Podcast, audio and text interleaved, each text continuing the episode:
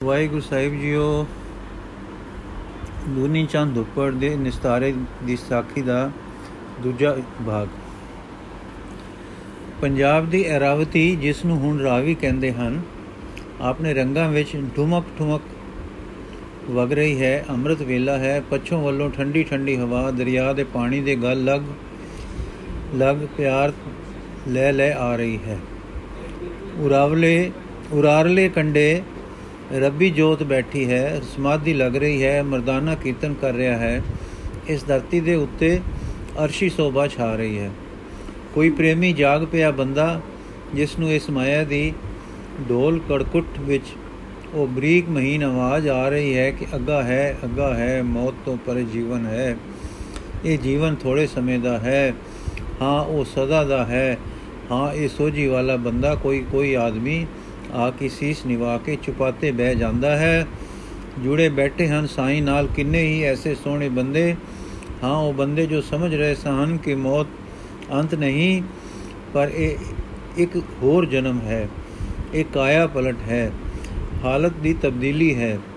ਹਾਂ, ਬੈਠੇ ਹਨ ਜਿਨ੍ਹਾਂ ਨੇ ਗੁਰੂ ਮਿਹਰ ਨਾਲ ਸਜਾਤਾ ਹੈ ਕਿ ਇਹ ਲੋਕ ਮਦਰਸਾ ਹੈ, ਪਾਠਸ਼ਾਲਾ ਹੈ, ਜਿੱਥੇ ਕੋਈ ਅੰਦਰਲੀ ਜੋਤ ਦੀ ਵਿਸ਼ਾਲਤਾ ਦੀ ਵਿਦਿਆ ਪਾਉਣੀ ਹੈ, ਜਿੱਥੇ ਰਹਿ ਕੇ ਤਜਰਬੇ ਕਰ ਕਰਕੇ, ਵਰਤ ਕਰਤ ਕੇ, ਹੱਡੀ ਵਾਪਰ ਵਪਰਾ ਵਾਪਰ ਵਪਰਾ ਕੇ ਜਾਚ ਸਿੱਖਣੀ ਹੈ। ਹੱਡੀ ਵਾਪਰ ਵਪਰਾ ਕੇ ਜਾਚ ਸਿੱਖਣੀ ਸਿੱਖਣੀ ਹੈ ਕਿ ਜੀ ਦਾ ਜੀਵਨ ਕੀ ਹੈ। ਹਾਂ, ਜੀ ਦੇ ਜੀਵਨ ਦੀ ਜਾਚ ਸਿੱਖ ਕੇ ਇਸ ਮਾਇਆ ਮੋਹ ਦੇ ਦੇਸ਼ ਵਿੱਚ, ਇਸ ਮਾਦਾ ਪ੍ਰਕਿਰਤੀ ਜੜਤਾ ਦੇ ਅਖਾੜੇ ਵਿੱਚ ਘੁਲ ਘੁਲ ਕੇ, ਡਹਿ ਡਹਿ ਕੇ ਢਾ ਢਾ ਕੇ, ਇਸ ਘੋੜ ਦੌੜ ਦੇ ਪੇੜ ਵਿੱਚ ਡਿਗ ਡਿਗ ਤੇ ਸਵਾਰ ਹੋ ਹੋ ਕੇ ਸਦਾ ਸਵਾਰ ਰਹਿਣ ਦੀ ਸ਼ਾਹ ਸਵਾਰੀ ਸਿੱਖਣੀ ਹੈ। ਹਾਂ, ਜੋ ਸਿੱਖ ਰਹੇ ਹਨ ਕਿ ਇਸ ਸਰੀਰ ਵਿੱਚ ਇੱਕ ਤਾਂ ਇਹੋ ਸਰੀਰ ਹੈ, ਇੱਕ ਜਾਨ ਹੈ। ਪਰ ਇੱਕ ਅੰਸ਼ ਚਾਨਣੇ ਦੀ ਪ੍ਰਕਾਸ਼ ਦਾ ਵੀ ਹੈ। ਇਹ ਰਿਸ਼ਮ ਜੋਤ ਦੀ ਹੈ, ਇਹ ਕਿਣਕਾ ਸਾਈਂ ਦੀ ਜਾਤ ਦਾ ਚਿਣਕਾਰਾ ਹੈ, ਚਿਣਗਾਰਾ ਹੈ।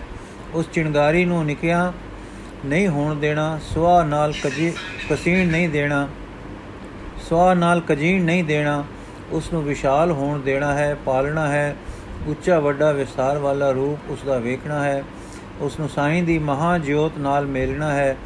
ਇਹ ਬੰਦੇ ਸਮਝਦੇ ਹਨ ਕਿ ਇਹ ਜੀਵਨ ਇਸ ਲਈ ਹੈ ਕਿ ਸਾਡੀ ਜਾਨ ਉਸ ਦੀ ਸੇਵਾ ਵਿੱਚ ਉન્નਤੀ ਵਿੱਚ ਆਪਣਾ ਤਾਣ ਲਵੇ, ਲਾਵੇ। ਹਾਂ, ਇਨਸਾਨ ਦੀ ਜਾਨ ਸਰੀਰ ਤੇ ਜੋਤ ਦੇ ਕਿਣਕੇ ਦੇ ਵਿਚਕਾਰ ਖੜੀ ਹੈ। ਜੋਤ ਦੀ ਛੂ ਨਾਲ ਸਰੀਰ ਦੇ, ਸਰੀਰ ਤੇ ਜੋਤ ਦੇ ਵਿਚਕਾਰ ਜਾਨ ਪੈਦਾ ਹੋਈ ਹੈ। ਇਹ ਜਾਨ ਜੋ ਮਨੁੱਖ ਜਾਮੇ ਵਿੱਚ ਹੈ, ਬੜੀ ਉੱਤਮ ਹੈ। ਇਹ ਜੋ ਸਰੀਰ ਵੱਲ ਤੱਕਦੀ ਹੈ, ਤਾਂ ਮਨੁੱਖ ਪਸ਼ੂ ਹੈ। ਜੇ ਜੋਤ ਵੱਲ ਤੱਕਦੀ ਹੈ, ਤਾਂ ਮਨੁੱਖ ਦੇਵਤਾ ਹੈ। ਜੇ ਇਹ ਸਰੀਰ ਵੱਲ ਇਨਾ ਇਨਾ ਤੱਕੇ, ਇਸ ਨੂੰ ਅਰੋਗ ਰੱਖੇ, ਇਸ ਦੀਆਂ ਜ਼ਰੂਰੀ ਲੋੜਾਂ ਪੂਰਨ ਕਰੇ, ਇਸ ਵਿੱਚ ਜੋ ਹੁਲਾਰੇ ਤੇ ਮਟਕਾਰੇ ਉੱਠਦੇ ਹਨ। ਉਹਨਾਂ ਦੀ ਗਿੱਚੀ ਨੂੰ ਝੂਠੇ ਵਿਰਾਗ ਤਿਆਗ ਤਪ ਹੱਠ ਨਾਲ ਨਾ ਗੁੱਟੇ। ਹਾਂ, ਸਰੀਰ ਦੇ ਹੁਲਾਰੇ ਤੇ ਖਿੜਾਓ ਨੂੰ ਨਾ ਗੁਆਵੇ। ਉਸ ਦੇ ਮਸ਼ੂਮ ਰਸਦਾਈ ਖੇੜੇ ਨਾਲ ਗਮਰੂਠ ਨਾ ਹੋਵੇ, ਪਰ ਨਿਰੀ ਉਸ ਦੀ ਗੋਲੀ ਹੀ ਨਾ ਖੋ ਜਾਵੇ। ਸਗੋਂ ਉਸ ਦੇ ਹੁਲਾਰੇ ਨੂੰ ਲੈ ਕੇ ਜੋਤ ਵੱਲ ਤੱਕੇ। ਆਪਣੇ ਅੰਦਰ ਜੀ ਦੀ ਸਾਰ ਲਵੇ। ਸਾਰੇ ਸਰੀਰ ਦੇ ਹੁਲਾਸ ਹੁਲਾਰੇ ਪੁੰਗਾਰੇ ਤੇ ਖੇੜੇ ਉਸ ਜੀ ਦੇ ਜੀਵਨ ਨੂੰ ਰਸ ਭਰੇ ਕਰਨ ਵਾਸਤੇ ਲਗਾਵੇ। ਹਾਂ, ਉਹ ਸਾਰੇ ਜਲ ਹੋਣ ਤੇ ਜੀ ਦੇ ਜੀਵਨ ਦੀ ਕਿਆਰੀ ਸਿੰਚੀ ਜਾਣ। ਜੇ ਜੇ ਉਹ ਜੀਵਨ ਇੱਕ ਖੁਸ਼ਬੂਦਾਰ ਮਹਿਕਾ ਮਾਰਨ ਵਾਲਾ ਖਿੜਿਆ ਚਮਨ ਬਣ ਜਾਵੇ ਐਉਂ ਜੋਤ ਦੇ ਅੰਗੂਰ ਨੂੰ ਲਪਟਾ ਮਾਰਦਾ ਬਾਗ ਬਣਾ ਕੇ ਜਗਤ ਤੋਂ ਟੁਰੇ, ਹਾਂ, ਜੋ ਮੌਤ ਕਹਿੰਦੀ ਹੈ, ਉਹ ਆਤਮ ਜਨਮ ਹੈ, ਉਸ ਨਵੇਂ ਆਤਮ ਜਨਮ ਵਿੱਚ ਰਾਜਪੁੱਤਰ ਹੋ ਕੇ, ਸ਼ਹਿਜ਼ਾਦਾ ਹੋ ਕੇ, ਯੁਵਰਾਜ ਹੋ ਕੇ ਜੰਮੇ ਤੇ ਫਿਰ ਉੱਥੇ ਪਾਤਸ਼ਾਹੀ ਠਾਠ ਵਿੱਚ ਸ਼ਾਮਲ ਹੋਵੇ। ਉੱਥੇ ਕੰਗਾਲ, ਕੀਰ ਨਿਰਦਨ ਦੁਆਲੀਆ ਤੇ ਹਾਰਿਆ ਜੁਆਰੀਆ ਹੋ ਕੇ ਨਾ ਆਪੜੇ। ਇਸ ਪ੍ਰਕਾਰ ਦੀਆਂ ਸਮਝਾਂ ਜਿਨ੍ਹਾਂ ਦਾਨ ਕੀਤੀਆਂ ਹਨ, ਗੁਰੂ ਨਾਨਕ ਨੇ ਐਸੇ ਜਾਗ ਪਏ ਬੰਦੇ, ਮੁਲੇਵੇਂ ਦੀ ਨੀਂਦ ਤੋਂ ਜਾਗ ਪਏ, ਦੁਲਾਰੇ ਇਸ ਅੰਮ੍ਰਿਤ ਵੇਲੇ ਬੈਠੇ ਕੀਰਤਨ ਸੁਣ ਰਹੇ ਤੇ ਆਪਣੇ ਅੰਦਰ ਜੋਤ ਦਾ ਆਨੰਦ ਲੈ ਰਹੇ ਹਨ। ਰਾਵੀ ਦੇ ਕਿਨਾਰੇ। ਅਸੀਂ ਕਹੋ, ਕਬੀਰ, ਇਹ RAM ਕੀ ਅੰਸ? ਤੇ ਮਨ ਤੂੰ ਜੋਤ ਸਰੂਪ ਹੈ ਦੇ ਵਾਕਾ ਅਨੁਸਾਰ ਇਸ ਇਸ ਸਰੀਰ, ਇਸ ਜਾਨ, ਜਿੰਦ, ਪੁਣਾ, ਪ੍ਰਾਣ ਤੋਂ ਸਿਵਾ ਇੱਕ ਕਿਣਕਾ ਜੀ ਦਾ, ਆਤਮਾ ਦਾ, ਜੋਤੀ ਸਰੂਪ ਰੱਬ ਦੀ ਅੰਸ਼ ਦਾ ਆਪਣੇ ਅੰਦਰ ਰੱਖਦੇ ਹਾਂ। ਸਰੀਰ ਸਾਡਾ ਪਸ਼ੂ ਸ੍ਰਿਸ਼ਟੀ ਨਾਲ ਸਾਂਝਾ, ਮਾਦੇ ਦਾ, ਪ੍ਰਕਿਰਤੀ ਦਾ, ਮਾਇਆ ਦਾ ਮੜੋਲਾ ਹੈ। ਜਿੰਦ ਸਾਡੀ ਪਸ਼ੂਆਂ ਵਰਗੀ ਜਿੰਦ ਹੈ। ਕਿਉਂ ਜੋ ਉਸ ਵਿੱਚ ਪਸ਼ੂ ਬ੍ਰਿਤੀ ਪ੍ਰਧਾਨ ਹੈ, ਪਰ ਉਸ ਜਿੰਦ ਵਿੱਚ ਇੱਕ ਰਮਜ ਹੁੰ, ਬੁੱਧੀ ਦੀ ਹੈ, ਅਕਲ ਦੀ ਹੈ, ਵਿਚਾਰ ਦੀ ਹੈ। ਇਹ ਬ੍ਰਿਤੀ ਬੁੱਧੀ ਵਾਲੀ ਪਸ਼ੂ ਨਹੀਂ, ਇਹ ਮਨੁੱਖ ਬ੍ਰਿਤੀ ਹੈ। ਹਾਂ, ਉਸ ਵਿੱਚ ਇੱਕ ਸੈਨਤ ਸਿੱਧੀ ਦੀ ਹੈ ਦੇ ਬੁੱਧੀ ਜਾਂ ਸੁੱਧੀ ਹੈ, ਸੁੱਧੀ ਹਾਂ, ਉਹ ਦੇ ਬ੍ਰਿਤੀ ਹੈ ਜੋ ਕਦੇ-ਕਦੇ ਆਵਾਜ਼ਾਂ ਦੇ ਦਿੰਦੀ ਹੈ, ਤੂੰ ਪਸ਼ੂ ਨਹੀਂ, ਤੂੰ ਮਨੁੱਖ ਨਹੀਂ, ਮਨ ਤੂੰ ਜੋਤ ਸਰੂਪ ਹੈ, ਆਪਣਾ ਮੂਲ ਪਛਾਣ। ਹਾਂ, ਉਹ ਬ੍ਰਿਤੀ ਉਹ ਜੋ ਗੁੰਮ-ਗੁੰਮ ਰਹਿੰਦੀ ਹੈ ਕਦੇ-ਕਦੇ ਬਿਨਾਂ ਕਾਰਨ ਦੇ ਤੇ ਕਾਰਜ ਦੇ ਹਿਸਾਬ ਕੀਤਿਆਂ ਚਮਕਾਰੇ ਵਾਂਗੂ ਕੁਝ ਦੱਸ ਦਿੰਦੀ ਹੈ, ਉਹ ਸੱਚਾ ਨਿਕਲਦਾ ਹੈ।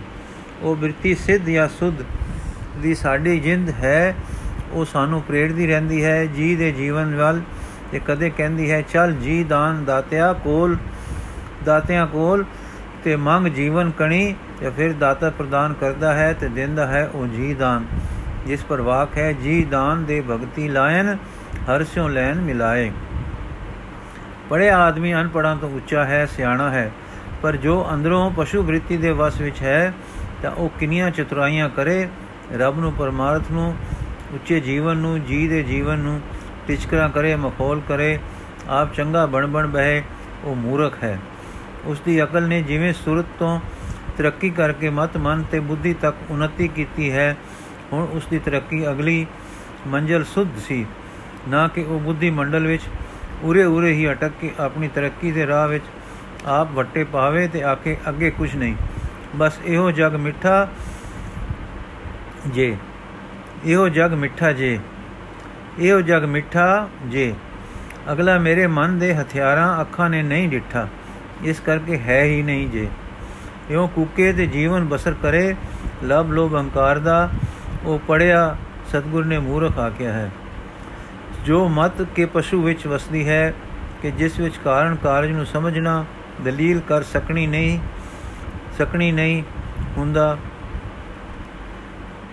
ਜਿਸ ਦੀ ਮਤ ਨਹੀਂ ਸਮਝਦੀ ਕਿ ਕਿਉਂ ਫਲਾਣੀ ਗੱਲ ਹੋਈ ਹੈ, ਹੋਈ ਤੇ ਕਿਉਂ ਦੀ ਖੋਜ ਦੀ ਖੋਜ ਨਹੀਂ ਕਰ ਸਕਦੀ, ਉਹ ਮਤ ਜੋ, ਜੇ ਇਨਸਾਨੀ ਅਕਲ ਬਣ ਜਾਵੇ ਤਾਂ ਕਿੱਡੀ ਤੁੱਕੀ ਦੀ ਗੱਲ ਹੈ।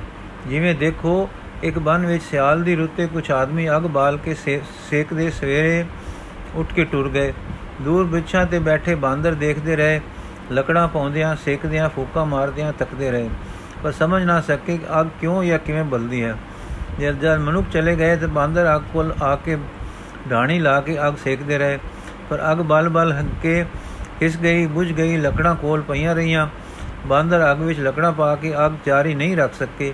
ਕਿਉਂਕਿ ਬਾਂਦਰ ਦੇ ਮਨ ਵਿੱਚ ਮਤ ਤਾਂ ਹੈ, ਪਰ ਬੁੱਧੀ ਨਹੀਂ ਹੈ। ਹੁਣ ਇਹਨਾਂ ਬਾਂਦਰਾਂ ਨੂੰ ਜੇ ਬੁੱਧੀ ਮਿਲੇ, ਤਾਂ ਕਿੰਨੀ ਤਰੱਕੀ ਦੀ ਬਾਤ ਹੈ। ਤਿਵੇਂ ਸਮਝ ਲਓ ਮਨੁੱਖ, ਜੋ ਬੁੱਧੀ ਦਾ ਮਾਲਕ ਹੈ, ਪਸ਼ੂਆਂ ਤੋਂ ਉੱਚਾ ਹੈ, ਪਰ ਉਸ ਦੀ ਬੁੱਧੀ ਵੀ ਇੱਕ ਹੱਦ ਬੰਨੇ ਵਾਲੀ ਸ਼ੈ ਹੈ। ਕਾਰਨ ਕਾਰਜ ਦੇ ਸਿਲਸਿਲੇ ਵਿਚਾਰੇ ਬਿਨਾ ਇੱਕੋ ਤਰ੍ਹਾਂ ਦੇ ਵਾਕਿਆਤ, ਇੱਕੋ ਹਾਲਾਤ ਤੇ ਮੁਸ਼ਾਹਿਦੇ ਅਵਲੋਕਨ ਕੀਤੇ ਬਿਨਾ ਉਹ ਨਤੀਜਿਆਂ ਤੇ ਨਹੀਂ ਅਪੜਦਾ। ਪੰਜ ਇੰਦਰੀ ਉਸ ਦੇ ਹਥਿਆਰ ਹਨ। ਇਹਨਾਂ ਦੀ ਤਾਕਤ ਤੋਂ ਪਰੇ ਦੀ ਖੋਜ ਨਹੀਂ ਕੱਢ ਸਕਦਾ। ਉਸ ਦੀ ਬੁੱਧੀ ਜੀਵਨ ਵਿੱਚ ਸੁੱਖਾਂ ਤੇ ਲੋੜਾਂ ਦੀ ਪ੍ਰਾਪਤੀ ਦਾ ਸੰਦ ਹੈ, ਹਥਿਆਰ ਹੈ, ਪਰ ਇਸ ਤੋਂ ਅੱਗੇ ਸੁਧ ਹੈ, ਜਿਸ ਦੀ ਰਮਜ ਵੀ ਇਨਸਾਨ ਵਿੱਚ ਹੈ।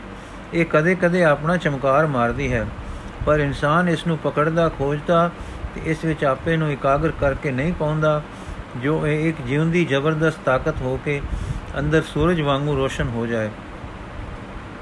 ਇਨਸਾਨ ਦੀ ਅਗਲੀ ਤਰੱਕੀ ਦਾ ਡੰਡਾ ਇਹੋ ਹੈ। ਇੱਕ ਪਾਸੇ ਵੱਲੋਂ ਮੂੰਹ ਮੋੜ ਕੇ ਬੁੱਧੀ ਮੰਡਲ ਵਿੱਚ ਹੀ ਬੈਠ ਕੇ ਕਈ ਆਦਮੀ ਜੀਵਨ ਬਿਤਾ ਜਾਂਦੇ ਹਨ। ਪਰ ਸ਼ੌਕ ਹੈ ਹੈ ਕਿ ਕਈ ਬੁੱਧੀ ਨੂੰ ਵਿਦਿਆ ਵਿਗਿਆਨ ਦੀ ਸਾਣ ਤੇ ਛਾੜ ਕੇ ਅਤ੍ਰਿਖਾ ਕਰਕੇ ਫਿਰ ਪਸ਼ੂ ਬ੍ਰਿਤੀ ਵਿੱਚ ਹੀ ਦਿਨ ਬਿਤਾਉਂਦੇ ਹਨ ਤੇ ਸਰੀਰਕ ਭੁੱਖਾਂ, ਲੋੜਾਂ ਤੇ ਤ੍ਰਿਸ਼ਨਾ ਦੇ ਪੂਰਨ ਵਿੱਚ ਹੀ ਸਾਰਾ ਬਲ ਰੂਪ, ਬਲ ਬੁੱਧ ਖਰਚਦੇ ਹਨ ਤੇ ਸਿੱਧ ਦੀ ਪ੍ਰਾਪਤੀ ਅਗਲੀ ਤਰੱਕੀ ਨੂੰ ਟਿਚਕਰਾ ਕਰਦੇ ਹਨ।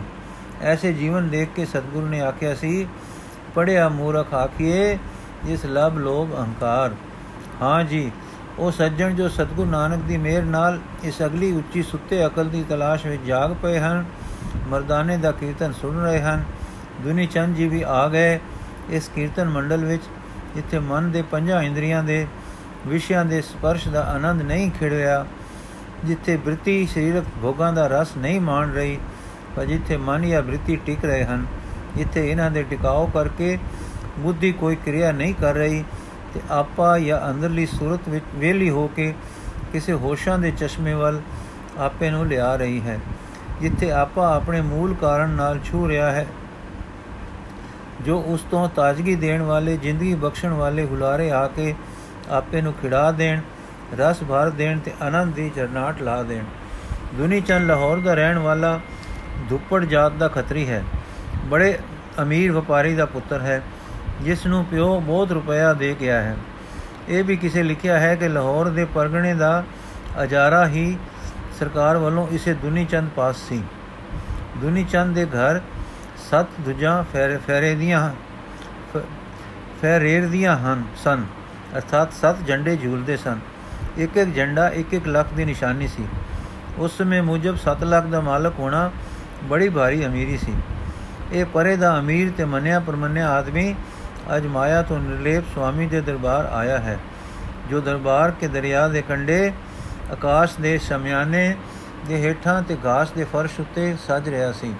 ਆਉਂਦੇ ਨੇ ਦੀਦਾਰ ਪਾਇਆ, ਨੈਣਾ ਦੇ ਨੇ ਕਟੋਰੇ ਬਣ ਕੇ, ਦਰਸ਼ਨਾ ਦਾ ਸ਼ਰਬਤ ਪੀਤਾ ਰਜ ਕੇ, ਕਿਸੇ ਅਮੀਰ ਰਾਜੇ ਪਾਤਸ਼ਾਹ ਹਿੱਕੇ ਸਾਧ ਬ੍ਰਾਹਮਣ, ਪੀਰ ਫਕੀਰ ਕਿਸੇ ਦਰਸ਼ਨ ਨਾਲ ਦੁਨੀ ਚੰਦ ਦੇ ਨੈਣਾ ਰਸਤੇ ਅੰਦਰ ਠੰਡ ਠੰਡ ਤੇ ਸਵਾਦ ਸਵਾਦ ਨਹੀਂ ਸੀ ਲੰਘਿਆ, ਜੋ ਇਹਨਾਂ ਦਰਸ਼ਨਾਂ ਨਾਲ ਲੰਘਿਆ ਹੈ। ਕਿੰਨਾ ਚਿਰ ਤੱਕਦਾ ਰਿਹਾ, ਹੋਰ ਲੋਕ ਮੱਥਾ ਟੇਕ ਕੇ ਬੈਠਦੇ ਸਨ, ਪਰ ਇਹ ਕਿੰਨਾ ਚਿਰ ਤੱਕਦਾ ਰਿਹਾ, ਫਿਰ ਸ਼ੀਸ਼ ਨਿਵਾਇਆ ਜਾਂ ਕਿਸੇ ਸਵਾਦ ਵਿੱਚ ਨਿਵਾਇਆ ਹੀ ਰਹਿ ਗਿਆ। ਫਿਰ ਬੈਠਾ ਤਾਂ ਸ਼ਬਦ ਦੇ ਸਵਾਦ ਵਿੱਚ ਮਗਨ ਹੋ ਹੀ ਗਿਆ, ਮਗਨ ਹੀ ਹੋ ਗਿਆ। ਦੁਨੀ ਚੰਦ ਅਮੀਰ ਹੈ, ਪਿੱਛੋਂ ਵੀ ਤੇ ਆਪ ਵੀ ਕਮਾਊ ਹੈ ਪਰ ਕਰੂੰਜੜੀਆ ਸ਼ੂਮ ਨਹੀਂ, ਨਾ ਹੀ ਪਰਾਇਆ ਨੋ ਲਹੂ ਨਿਚੋੜ ਕੇ ਧਨ ਜਮਾ ਕਰਦਾ ਹੈ। ਵਿਹਾਰਕ ਅਕਲ ਸੂਤੇ ਦੀ, ਸੂਤੇ ਹੀ, ਸੁੱਤੇ ਹੀ ਚੰਗੀ ਚਲਦੀ ਹੈ ਤੇ ਸਿੱਧੇ ਪੁੱਠੇ ਕੀਤੇ ਰਾਸ ਪੈਂਦੇ ਹਨ। ਨਿੰਦਕ ਦੋਖੀ ਵੀ ਨਹੀਂ, ਵੇਲ ਵੈਲਦਾਰ ਵੀ ਨਹੀਂ, ਸ਼ਰਮ ਵਾਲਾ ਭਲਾ ਗ੍ਰਸਤੀ ਤੇ ਵਿਹਾਰੀ ਹੈ। ਪਰ ਬੀਤੀ ਦਿਨ ਰਾਤ ਵਿਹਾਰ ਵਿੱਚ ਹੈ, ਕਿਸੇ ਵੇਲੇ ਵੇਲੀ ਨਹੀਂ ਹੈ। ਇਸ ਦੇ ਅੰਦਰ ਕੱਲ ਦੀਆਂ ਗੱਲਾਂ ਬਾਤਾਂ ਤੇ ਤੋਂ ਕੋਈ ਭਾਵ ਉਪਜ ਆਇਆ ਹੈ ਜਿਹਦਾ ਬੰਦਾ ਅੱਜ ਆਇਆ ਹੈ ਉਸ ਦੇ ਮਿੱਤਰ ਤੇ ਦਲਾਲ ਆਦ ਸੱਜਣ ਵੀ ਆਏ ਬੈਠੇ ਹਨ, ਜੋ ਗੱਲ ਕੱਲ ਗੱਲਾਂ ਬਾਤਾਂ ਕਰਦੇ ਸਨ। ਜਦੋਂ ਕੀਰਤਨ ਦਾ ਭੋਗ ਪੈ ਗਿਆ ਤੇ ਸੱਜਣ ਜਨ ਮੱਥਾ ਟੇਕ ਟੇਕ ਵਿਦਾ ਹੋਣ ਲੱਗੇ, ਤਾਂ ਦੁਨੀ ਚੰਦ ਨੇ ਅੱਗੇ ਹੋ ਕੇ ਮੱਥਾ ਟੇਕਿਆ। ਸਤਗੁਰਾਂ ਨੇ ਸਿਰ ਤੇ ਹੱਥ ਧਰਿਆ, ਸਮਰਥ ਗੁਰਾਂ ਸਿਰ ਹੱਥ ਧਰਿਆ ਆਖਿਓ ਨੇ ਆ ਭਾਈ ਕਰਤਾਰ ਭਲਾ ਕਰੇ। ਦੁਨੀ ਚੰਦ, ਹੈ ਗੁਰੂ ਜੀ, ਦਾਤੇ ਜੀ ਮਿਹਰ ਕਰੋ। ਦਾਸ ਦੇ ਗ੍ਰਹਿ ਚਰਨ ਪਾਓ। ਦਾਸ ਦੇ ਪਿਤਾ ਦਾ ਸਰਾਧ ਹੈ, ਕਲ ਦਾਸ ਨੇ ਬ੍ਰਹਮ ਭੋਜ ਕੀਤਾ ਹੈ। ਆਪ ਸੰਗੇ ਸਿਰ ਨਗਰੀ ਨੂੰ ਪਵਿੱਤਰ ਕਰ ਰਹੇ ਹੋ, ਦਾਸ ਦੇ ਘਰ ਨੂੰ ਪਵਿੱਤਰ ਕਰ ਦਿਓ। ਮੇਰ ਹੈ, ਗੁਰੂ ਜੀ ਭਾਈ ਤੂੰ ਕੌਣ ਹੈ? ਦੁਨੀਚੰਦ ਸੱਚਿਆ ਗੁਰੂ ਸਾਹਿਬਾ, ਤੇਰਾ ਕੀਤਾ ਤੇਰਾ ਹਾਂ ਦਾਸ, ਇਸ ਨਗਰੀ ਵਿੱਚ ਵਸਦਾ ਇੱਕ ਮਾਇਆਧਾਰੀ ਹਾਂ।